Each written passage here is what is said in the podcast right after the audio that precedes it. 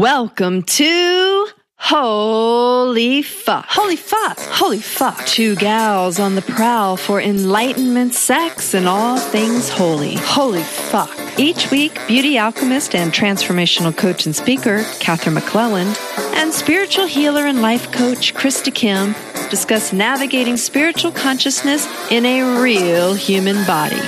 Stumbling through dating, relationships, and everyday life all while maintaining a fucking sense of humor.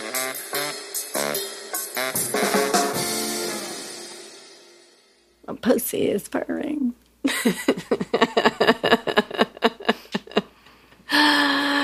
yes, it is. Hopefully, everybody can hear it purring. Hey everyone, this is Katherine and Krista from the Holy Fuck podcast. We are so looking forward to our new podcast with you today. And before we get started, we just want to remind you that we have an amazing website called holyfuckpodcast.com. And Krista and I each have our own coaching website. So if you like what you hear here, anything you think maybe we could help you with, because that's who we are. We really love to help the people we are with, which is why we're coaches and why we started this podcast podcast in the first place. So that's right. KristaKimCoaching.com. And you can find me at KatherineMcClelland.com. Yay. And you can find us uh, on Facebook and all sorts of other crazy places like that. Yeah, subscribe to us. Subscribe. Get on our Instagram, yeah. see what we're up to. And share us and like us because the more you love us, the more we love you, and the more people in your life we can share with, and the more love we can spread. The more love we can spread. And That's guess right. what? Gives you a chance to spread it too. So thanks so much. We're going to get started with our episode right now. Krista, take it away. Where will I take it? Where will she take it? well, I was kind of thinking um, it's been a couple of weeks since we had our Bumble episode. Yes. Episode 11. Episode 11. And, um, I never quite got around to telling you what happened. Um, so I took your advice do you remember what your advice was? I do, but do you remember what my advice was?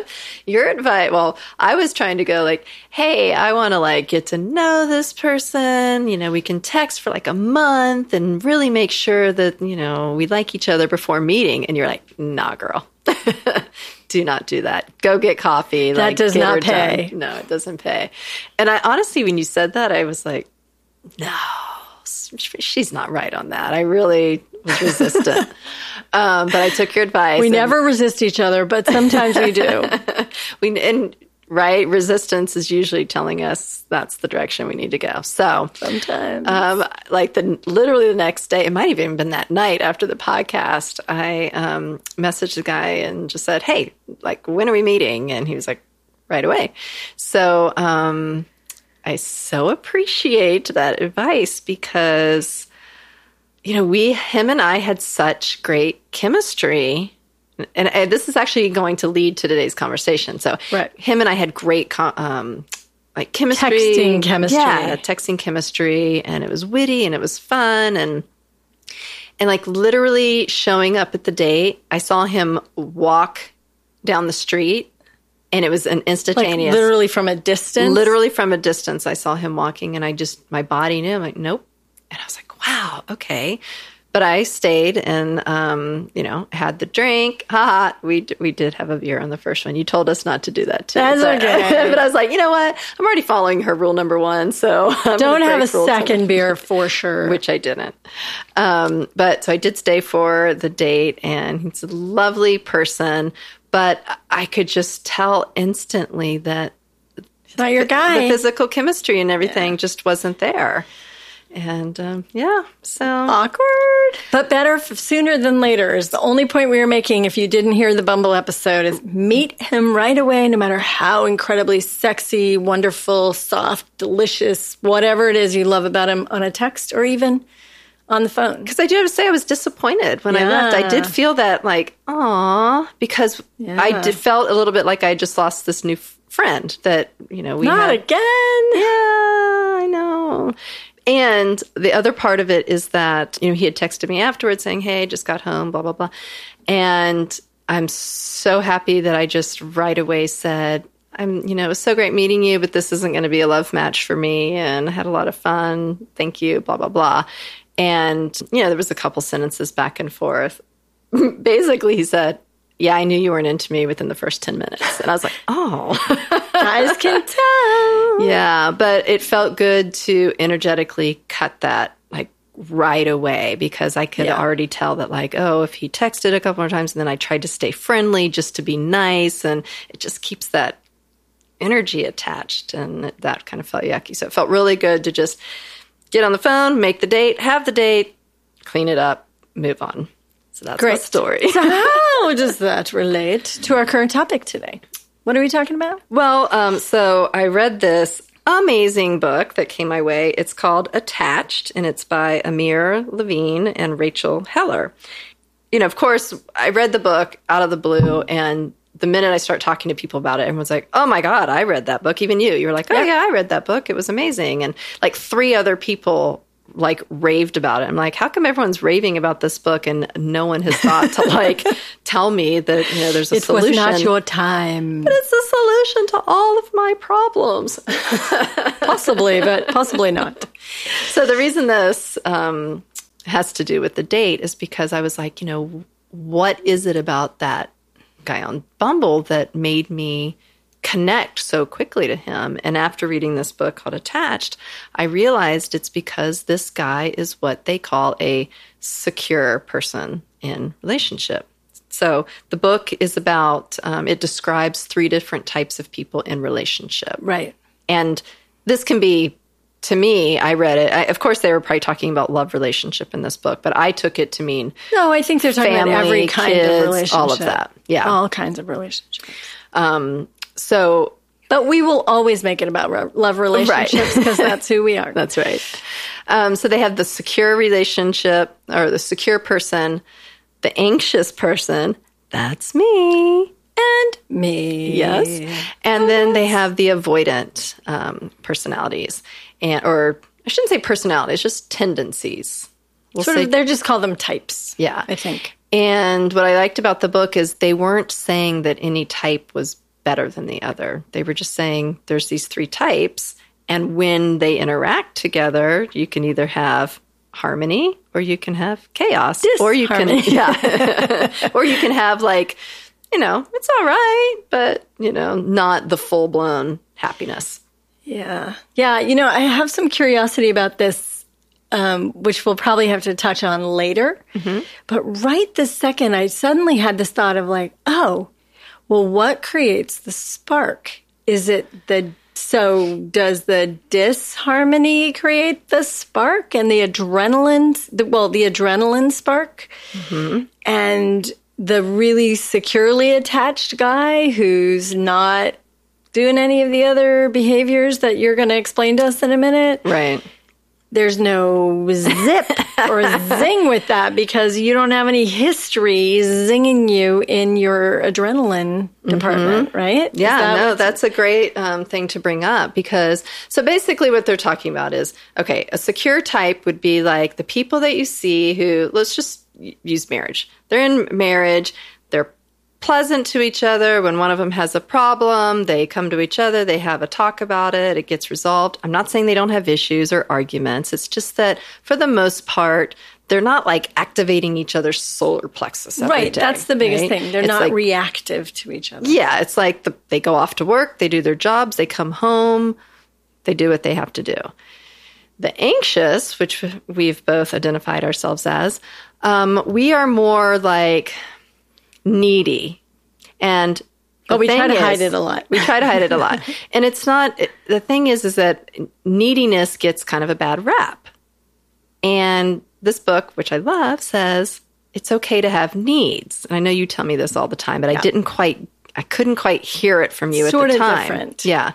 So there's neediness that's uh, kind of over the top where you just can't even like function because you're so needy. And I'm not talking about that. I'm just like saying, hey, I need somebody who calls me two times a day just to check in with me. That makes me feel safe. So the anxious people need a, like more connection. because they need to be reassured. That's Mm-hmm. the anxious people have a tendency to feel not connected. And I think what I remember is they are have a tendency to sort of make up stories Mm-hmm. and and attribute the other person as doing things to hurt or scare them. I haven't done that at all over the last year. right? Isn't that part of the anxious? yes, totally. It's a lot of storytelling, and and they basically say that anxious people, their lives revolve around love. Like they wake up in the morning, they're thinking about love. They're at lunch, they're thinking about their partner. They're always constantly thinking about their significant other. And I found that really interesting because I think I felt bad about myself in the past of like, God, why am I so consumed by relationship? And just because it's really important to me. Wow, It's I'm really connection. curious about that because um, from what we know also is that women have a tendency to be more relational anyway. Mm-hmm. So I'm curious if an anxious type woman is going to have this sort of double experience of kind of a nervous system that falls into fear of, oh my God, I don't know if this is stable or not.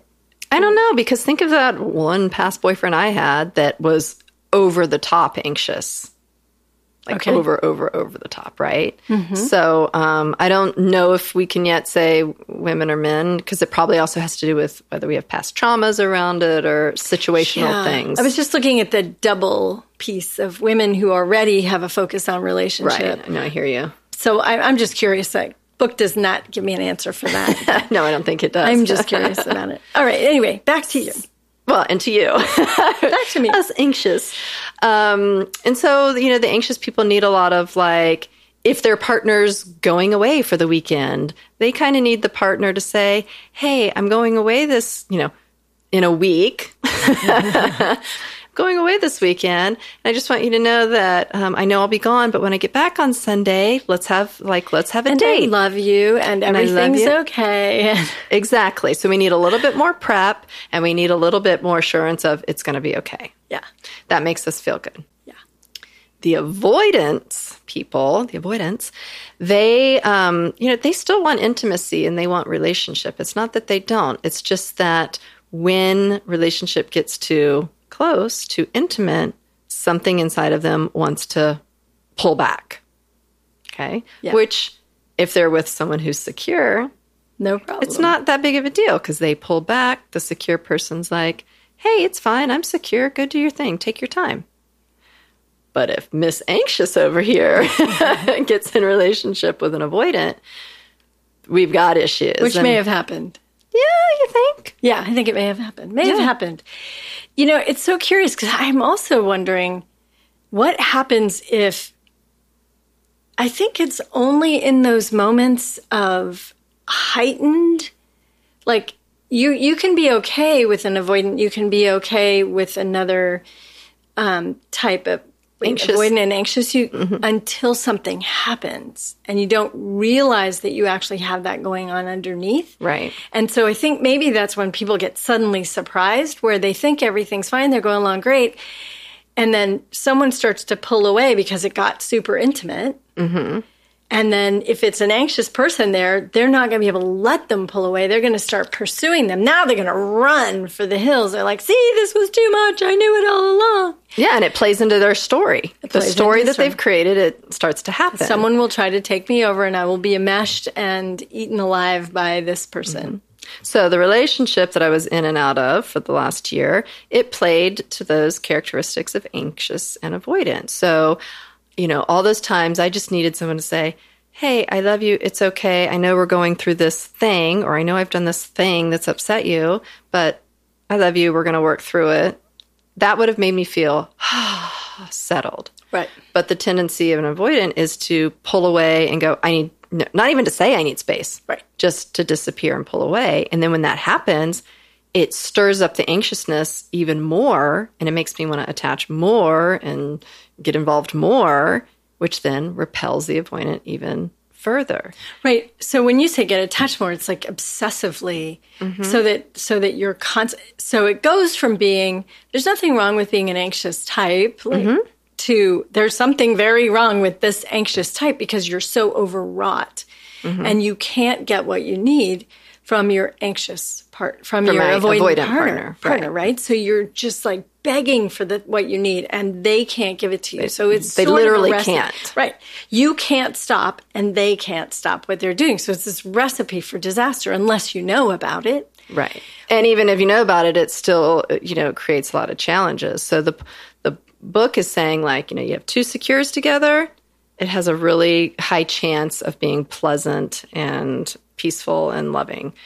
Um, any of the combinations work except for the anxious and avoidant. It's just because you will constantly be activating Anxious and anxious doesn't sound so good either. No, but um, that's probably where we get into like codependent relationships. So I think of like a family member that I have that is anxious and I'm anxious. And growing up, we were so close, like really, really, really close. Then when we got you know dis- d- distanced by distance. When you Physical space. physical space. It was very painful to pull us apart. And this is what they say about anxious people. Yeah. they stay in re- in not so healthy relationships a lot longer than the other types because the fear of separating or that fear of hmm. not being in that person's present is so painful. They would rather stay in the relationship than leave it and Yeah, that's curious too, because I was thinking about the avoidant type. I think sometimes maybe they stay too long too because they pull away so they're safe, so they can pretend like they're still in the relationship and they can still have all this sort of arguments about whether they're supplying the other person with what they mm-hmm. need. But their their avoidance is actually kind of an anxiety too. Like they express that by Yes. avoiding versus by coming closer, but it's still I'm not secure. And, and then I'm they afraid get of safe. enmeshed. So, when they pull back, they get that safety feeling, and then they go, "Oh, it's not so bad. That person isn't so bad. I can do this, and I really miss that person because I do love them." And then they come in. back in, and then the anxious person goes, "Oh my god, I'm so glad you're back. I love you. Let's spend time together. Let's do this." And the avoidant goes, "Whoa, whoa, whoa, whoa, whoa, whoa, whoa," and it goes again. Right. But what was interesting is they're like the avoidant people. They love their partners. But Yeah, they, what but happens so is they do all these behaviors that make the anxious think they don't love, and then it creates the story. So a lot of behaviors that they list for the avoidance: cheating, keeping secrets, um, you know, things like that, because it's a way of them protecting their space or a way of like saying to the anxious, I'm going to do this and you're not going to stop me and it's going to show you that I I am the master of my domain. It's their way of keeping control. Oh, that's so interesting. That's very interesting. Um, and I just, from my personal experience, would say that my current partner, Mr. Delicious, and I are probably anxious avoidant. And, Really? Yeah. And what I see is that we've both grown a ton mm. through those things and we know about them. Not that we necessarily use this language. Right. But I can feel when I need him to just say, Hey, babe, I love you. I'm really busy. I'll be back tomorrow because I really have to focus. I mm-hmm. just need him to say that. Right. There have been a few times where I remember him him doing things like, "Hey, you know what? Just really offhandedly, I'm going to take the night off." That totally triggers me. I remember that, off yeah. for me. I'm like, really? oh well, if it's that much trouble watching it, and so the anxious person pushes you away now. Then the, Like, yes, because the anxious has behaviors that then they do, and Right? the anxious is usually like, "Oh yeah, you're going to take the night off. trouble- But guess what? I'm going to go out to the bar and I'm going to flirt with that guy." Okay, and that's it's like, Krista's version. yeah, yeah, yeah. but it's actually listed in the book as like some Yeah, no, the. I definitely would do the same thing, but I would do it differently. All I'm saying is I would do the, okay, fine, you go do that. I'll go out with my friends Mm-hmm. or I'll go invest in something that's going to take me away from you for a week. You know? Do you think that though is you and your mature anxious? I think the mature anxious is the one who can say, I feel anxious. Mm-hmm. I need Yes. this. And his mature avoidant can say, I love you and I'm still, still going to take this space because I need it. Mm-hmm. And then we both get what we need. Right, and that's the, what they're saying for is the only kind of solution for an avoidant and an anxious to be together is that they have to work so hard at their communication. And the tricky part of it is the avoidant. This is what the book says. The avoidant has to really lead that conversation because the anxious literally cannot settle until the avoidant says, I love you, I'm here, what are your needs? Yeah, I guess I could see that. I could see that, but also maybe maybe the first step has to come there, but the other step has to be that the avoidant or no, I'm sorry, the anxious says, "Okay, you can go." Like, Right. okay, go. Because if I can't ever say, okay, go, then the avoidant can't get that need for space to get his equanimity back and his balance back. Right? But you can't say, okay, go, unless he gives the, Eh. I love you. And that, you can say, okay, go. But, But if he saying- hasn't settled that in, internally, your sh- like solar plexus are activated and he's gone. And the whole time you're starting the story. I wonder why he's going. Why did he have to go? Da, da, da, da, da. You know, when we, Is he just avoiding me? I can tell you the first few times we were separated for a couple days mm-hmm. for one that weren't mine, like I wasn't traveling or whatever, right.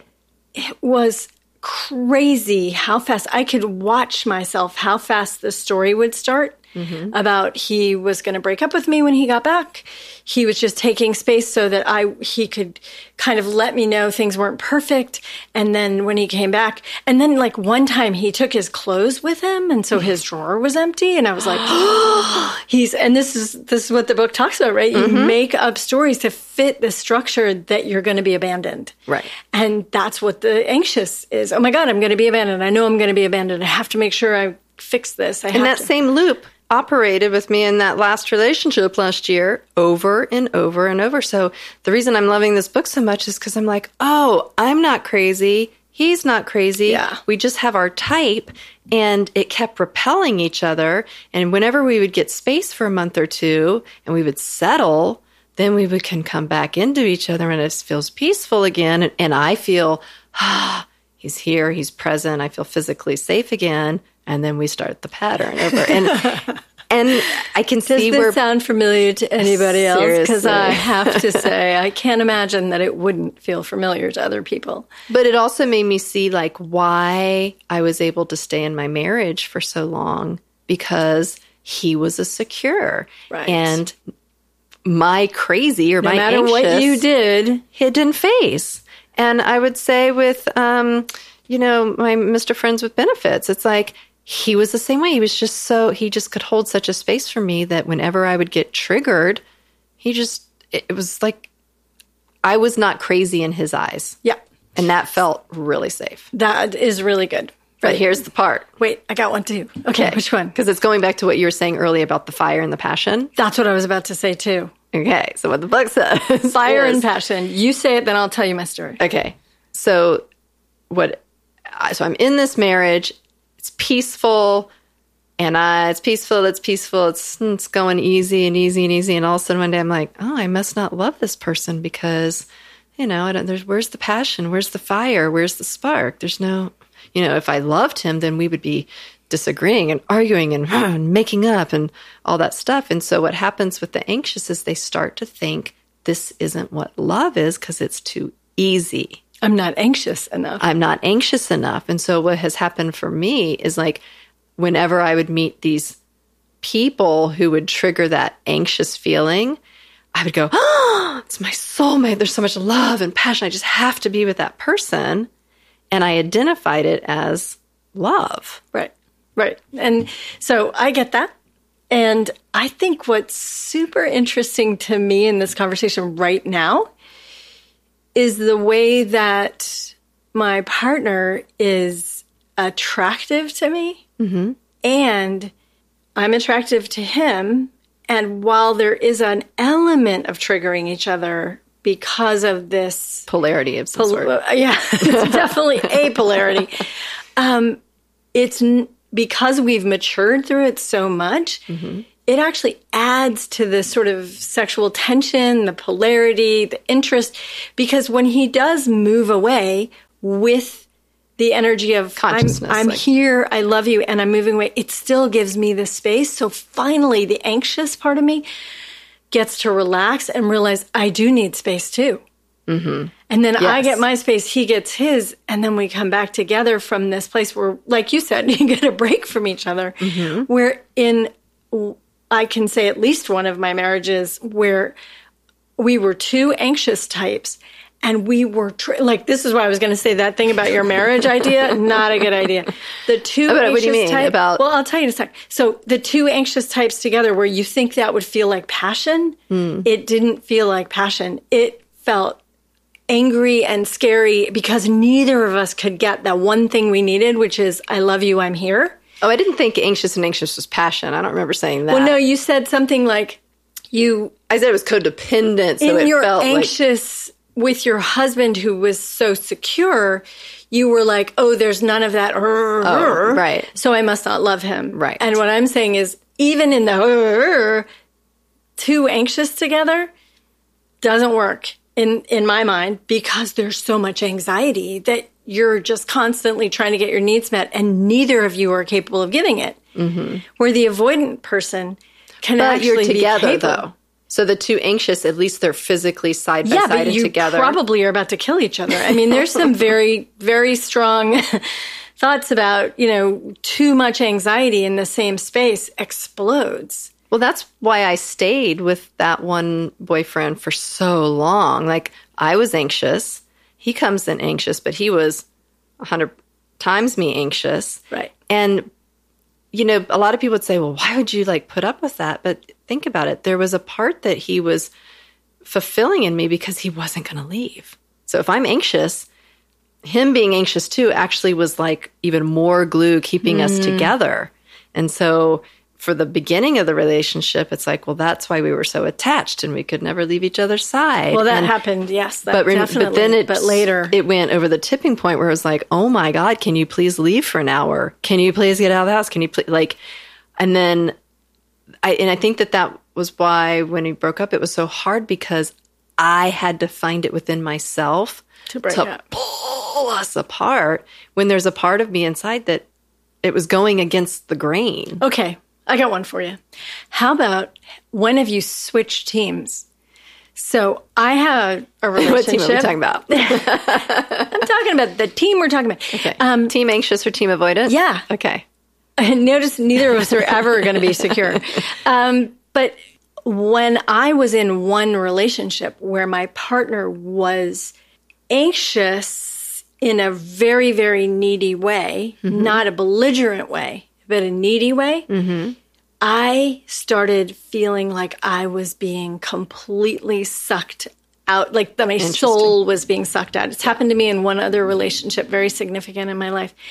And I just had to get away. And I, it was so surprising to me to experience that. And I had no idea what to do with it because I'm usually the one who's like, oh, I gotta play, I gotta play, I wanna play. And in the beginning of that relationship, we were that way. I was, con- we were constantly together and we loved it and we were always, la, la, la. and then it was like, I couldn't get him off. You became the Excuse me. avoidant. I did. I became the avoidant in that off me. relationship, It was yeah. like, get off me. Oh my God, I can't get him off me. It was tricky. It was really tricky. And finally, I literally had to say, like, we have to break up. I can't do this anymore. Yeah. But so surprising to see how I can actually shift. And that's what I meant shift teams is Yeah. team avoidant and team anxious. Yeah, like I don't know if we can ever fully go into another team. I'm it's we'll see, but I definitely feel like we can grow and mature into the best version and the the least needy and the least avoidant that we can possibly be in order Yeah, to that's what I feel. kind of be normal in relationship Be secure. freak everybody out. be secure. And I think, I do think that we, that since anxious and avoidant are actually just two sides of the same coin. It's fear of intimacy, it's fear of abandonment. How do we protect ourselves? And it's all of those behaviors mm-hmm. that have completely competing needs. It's like when, and this is how it feels to me, over the many years it's taken me and my partner to grow through those two types. Now we can see them when they start to show up. Right. And like, you can't actually just go and let me hallucinate the worst case scenario. Right. And that will really, and it'll really help me if you don't. And I'll be the whole time knowing, and I'll still be, oh, his clothes aren't here. Oh my God, I think he's leaving forever. He comes home, he's like, this is ridiculous. They do say that the anxious be- is um, like the most dedicated partner. So if you, if as an avoidant, if you can give the anxious what they need to feel safe, if you can find it within yourself to give them those couple words, they will be the most solid, they'll relax, and they will be the most dedicated, and they will actually be a really good partner for an avoidant. It's just, you got to give them the I love you, and it's going to be okay part first. You know, I think that the um, avoidant needs the same thing. If if the anxious can give the avoidant the space, mm-hmm. I believe the avoidant is actually a very, very dedicated and loyal um, partner, also. And certainly in my case, I see that when I can overcome the crazy, like we like to call it, instinctual grabbing on behavior from my wounds, and I can allow him the space he needs to flourish and grow and explore his business and do all the things that he loves to do and hike and all those things. Camp. Camp. I was just, literally Camp. that was about to come out of my my mouth. uh, we really both are incredibly happy, loyal, connected. Mm-hmm. It's like beyond our wounding and our anxieties at this point in our life. I am sure that we would never have been able to be together earlier. Right. I would have been way Timing. too over the top, and he would have been way too running away every five minutes. Mm-hmm. And it, you know, it's really hard when someone says like, "Oh, you're too needy," and I because I think I started thinking something was wrong with me. Yeah. And and in a way, there were some levels of that that were true. I was looking to him to fulfill certain parts of myself or make me feel safe, and sure to yeah. To a degree that was a lot to ask of another person. Mm-hmm. And it, I guess because I'd had ex husbands and nurture man to, you know, be secure people that I knew what it felt like to be held in that space, but still with this person saying, You're so needy, you're so needy. I was like, There is definitely a lesson in here for me. Yeah. And so I see the evolution this year of I've, he's forced me to become way more independent than I've ever wanted to be. And now that I've become independent, I do see like um, some good in that, meaning like I can be out in the town by myself and feel fine. I don't need a friend to go to a restaurant with me just so I can go out and have fun. Like I can do all of those things myself. And I really would prefer to be doing them with somebody. And if he would say, honey, I'm going to take a couple days and go do some work and really focus on my business. I love you. Really go have fun. Go do whatever you want. Now you're really free. Yeah. And right. because it cuts a tether for my anxious mind, it cuts a tether of like, worrying about, oh, you know, is he going to call? Maybe I should get off my phone in case he calls, or like, you know, like there's this thing that operates in the anxious where we accommodate too much, mm-hmm. where we're like, oh, I, you know, my girlfriend's asked me to go out tomorrow night, but what about if he calls? I want to make sure my night is free because he's avoided for so long. This might be the one night where he comes back, and then if I've made like, you know, a date, then oh, then I'm going to miss my one opportunity, and then then I'm going to feel bad. imagine, Krista, that that you've had three or four experiences where going away has also been really hard.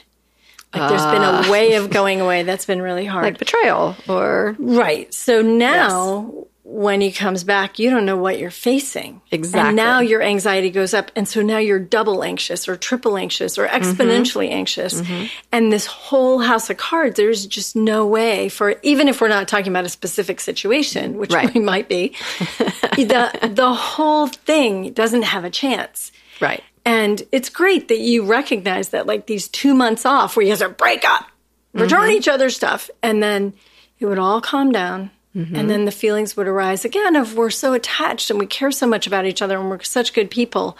And our psychology is just battling Bumping. each other like yeah. crazy.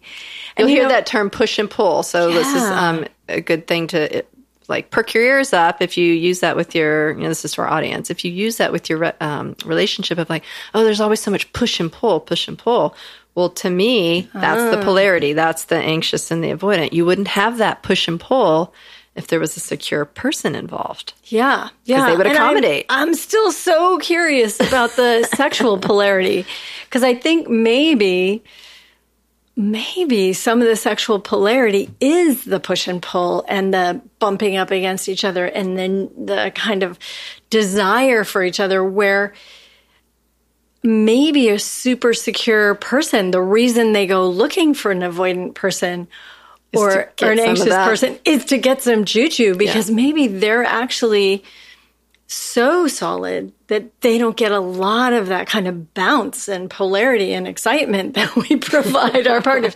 Doing a public service, once again, Krista and Katherine are showing up as anxious so they can offer you a, a lot of different kinds of experiences. Speaking about sex, Yes, were we? so if you yes you said it. Oh, I um, said so. If you're an anxious and an avoidant in sex, you know, there's this thing where the Hmm. sex is over. And if Ah. the avoidant jumps out of bed and starts checking his text or goes and starts cleaning the house or something, something like that is so, so painful to an anxious. And to someone who's an avoidant is like, what's the big deal? I just got out of bed and went pee or did, or did whatever, you know? And it's like the anxious is sitting there like feeling like the energy has been broke. This, there's separation all of a sudden. Why isn't he or she sitting here hugging me and stroking my hair still? Like to me, that literally feels like being ripped apart. I, stunned. I know. I'm like, I, I just remember this certain person I was dating a year or so ago uh, who would come and go with such great regularity. He was so extremely From the bedroom? Or I'm, no, I'm actually. No, I don't know if we actually, on no, that topic. I didn't mean that. But what I meant was in my life, like he would show up for 12 hours Oh. Mm-hmm. and then he would be gone for three months. And, th- and he had all these women lined up. He was handsome. He had some money. He was a nice, he was well spoken. He was funny. He was smart. I remember this guy. You remember him. Y'all might Definitely too. don't use an accent, whatever you do. Wee wee. No, I don't know what that's not that accent not that accent but uh, just to notice how long i stayed mm. interested in him mm-hmm. and kind of not even like it wasn't even anxious really because i knew we weren't in a relationship but there was an element of that i was being loyal to someone who was not in Right. my world like Because anxious are loyal. They we're really. trying to create Yeah. relationship where someone's already told us there isn't one to be had. Mm-hmm. So, you know, I really want to offer our audience to really consider, let these things float around. I'm sure we've all had different variety of different relationships and perhaps we do shift and change. Do you remember times when you've been avoidant? Do you remember times when you've been completely the one who's coming from anxious and Well, I think with Nurture Man, um, I did some of the avoidant behaviors Yes, in order to create a boundary with him because I knew, like, even though he was secure, I knew that he wasn't my person for the long run. So I did said some of the like literally the classic sentences out of this book that the avoidance say. It's like I said some of those things to him, and so I'm like, oh, I was doing that to show him not to bond with me. Don't you know? Yeah, what's interesting about that and what's different about that is you were actually trying to avoid relationship with him. Right. So it wasn't as if you were in relationship being avoidant, although there were probably days where you were doing that. Mostly you were trying to be friends and hold a boundary, which meant you were doing avoidant behaviors, which are I'm not your person. You know, don't keep because Mm-hmm. the words weren't working. You know what I mean? Not saying I don't want to be in a relationship wasn't Eventually, working, so. I started to have to do the behaviors. So what's interesting about that is so for people who are date in the active process of dating right now, what this book is saying is if you're setting up dates or having communication with someone and they start giving some of the behaviors on the avoidant um, list, then they're like, run. Like, do not invest. If you're an anxious and you show up to coffee and the person gives a couple of these key sentences that are avoidant, they're like, just end the date and go. It will ne- it will not work. It will cause you so much stress. Would be really funny if you were on the date and you'd be like, you know what? Do you know you're an avoidant type? Because I'm actually this. I don't think this is going to work because I'm an anxious type, and I would need you to be different than you are for Right. that to work. Exactly. hilarious. Could you imagine saying If that? everybody knew these three words and could identify themselves in that way, it would make the dating so much easier. It would be like, you know, you just, because again, you're not judging. It doesn't matter if you're an avoidant.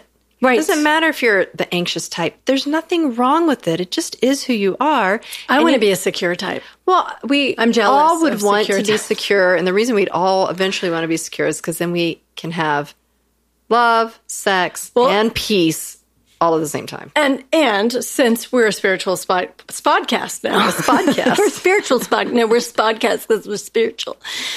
Um, I would like to say that one of the ways that I know that you and I have both worked with these parts of ourselves that were established and through our human lives and conditioning were either we came in this way and it was exacerbated by our lives in terms of our parents or the way our childhoods went or mm-hmm. whatever our traumas were, or we just came in this way, who knows?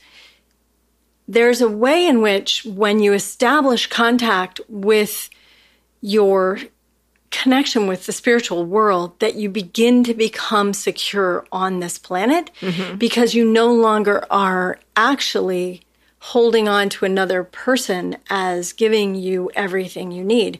And one of the things I know about me and I know I've seen in you is when we took time away from the things that were essentially hurting us because of how we were behaving in them. Mm-hmm and how our avoidance partners were behaving, that we would remember to go back and do our spiritual practice.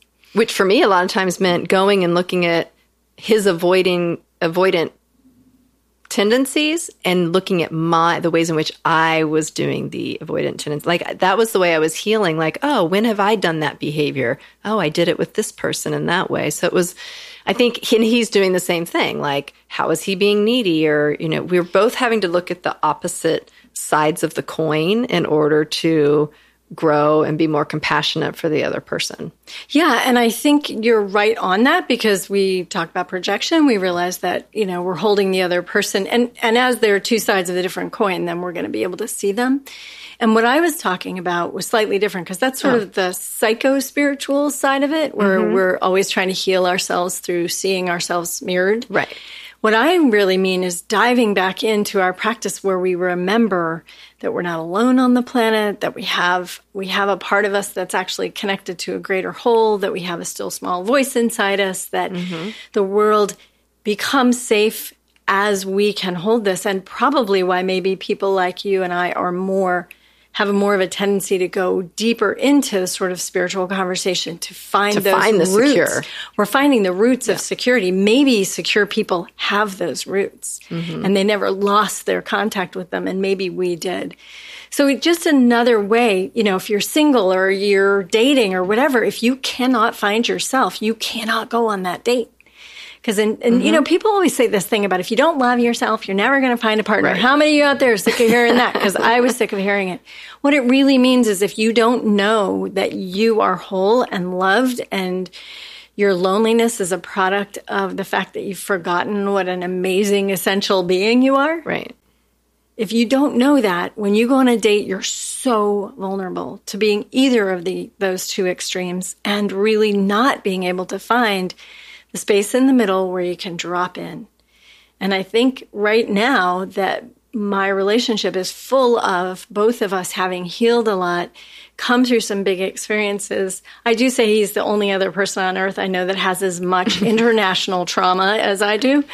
But we've been able to heal that to the point where we actually feel secure in ourselves most of the time with these slight aberrations where right. I need to give him a little tweak space here. and he needs to reassure me, okay, I love you. I think I'm that's, going. I'm glad you're sharing this part of your relationship with me and the audience because I, I did, I did read this book go and go, oh my God, there's no hope for an anxious and avoidant. And, you know, if, okay, if you're on the dating scene and you meet someone, yeah, run. Yeah, but if run. you're in marriage and you've been married for 15 years, they're not, the book isn't saying run or divorce, they're saying, okay, those are your challenges, those are your limitations. Now, here are some ways in which you guys can start accommodating each other so you can deactivate everybody's right. stress. Right. And, you know, the other part thing I want to just touch on for a moment is I've really been able to look at each of my children mm-hmm. and identify them as one of these. And I can see why, you know, I have one that we bump up against each other more and it's harder to have a connected relationship with them. And it's because I'm the anxious, they're the avoidant. And so now that I know that, it's almost mm. like I mm. don't have to take it personally. And I've been taking it personally mm. all these years mm. of like, oh, was I not a good enough mother? Did I not do enough? Did I not hold them enough? Did I not like, what did I do wrong? And it's like, no, I didn't do anything wrong. I just have a certain way of showing love and receiving love, and they have that. And it's been bumping because I've been having an expectation in their direction. And so I've found a lot of peace around this situation, just going like, oh, that's just who they are. That's their kind of their love style, their love language. How can I start accommodating that, not taking it personally? Let them be, let them have their space. Let It's them just- come to you. Let maybe. them come to me and not take it as that I've done something wrong. Yeah. Yeah. I know that I, I've noticed it shows up in a lot of relationships. I would say my best friend and I have um, have this similar dynamic. Mm. And when we were younger, I was, you know, constantly be calling her and trying to stay connected. And she'd be like, okay, I love you. I gotta go. And I remember one time saying to her, if you need something or you're upset or you need to go, if you could just say, I love you, I need to say, like, this is not working for me, or I'm going to go, or whatever. So I don't mm-hmm. have this, like, my best friend's going away forever. Of course, at that time, I didn't identify it anything like this. I just, Right. I just figured I knew she was just something and I was just something else. So I just think it's so fascinating. It shows up everywhere. Thank God my best friend's a secure. She's had to really like, My best friend's is secure now too. man. And I actually think the same things happened with she and I that's happened with my relationship is mm, that both of us have come into the mature, like lifted up into the secure maturity. Now we talk to each other when we can without any Yeah. strings and tightness and you have to and Yeah, it's all good there. It is. And, you know, for our audience, if you see yourself struggling with some of these types and, you know, want to get some healing around that, that's what you and I do. It's like we, we're, we're doing it for ourselves. It's like we read a book, we get a new concept, we're like, oh, we apply it to ourselves, we use it with our relationships, we shift and change and grow. And that's how we like to assist our clients. So, You know, I would also like to say that we have a very big level of competency in the ability to work within ourselves. We know how to get in and out of our mm-hmm. own psyche and our own spirituality and our own bodies mm-hmm. so that we can give people those same tools that if you just walked up and read this book as a random person that didn't have the same kind of training that we have, you might not be able to apply it in quite the same way. you can get So- it mentally, but actually applying it into your life and using it. That's using a whole different seeing story. Seeing how it's affecting you. You might see bits of it, but so all we're suggesting to you is you can read a book, you can get a lot out of it, but sometimes and of course this is just completely a plug for our services, but we love to be helpful. Mm-hmm. And we want you to know that to actually incorporate these things, certainly we've done tons of care for ourselves, Yes. tons of coaching to ourselves and from ourselves. So we know you can't just read it in a book and expect it to hit home. So if you ever need us for any reason, remember we're both at holyfuck.com. Holyfuckpodcast.com. Holy Fuck Podcast. I think you would have found us anyway at this point. We're starting we're starting to get a oh, little. Oh, little I don't know. I think holyfuck.com would be something completely different. It might it might be, you know? You might and be it might be fun too. Okay. And then there's KristaKimCoaching.com and KatherineMcClelland.com. So lots of love to all of We you. You know what we want you to do. And again, that book attached Amir Levine, Rachel Heller. Shout out. Thank you for the book, you guys. I Thank you for the it. book. Bye. Yep. Spread the love.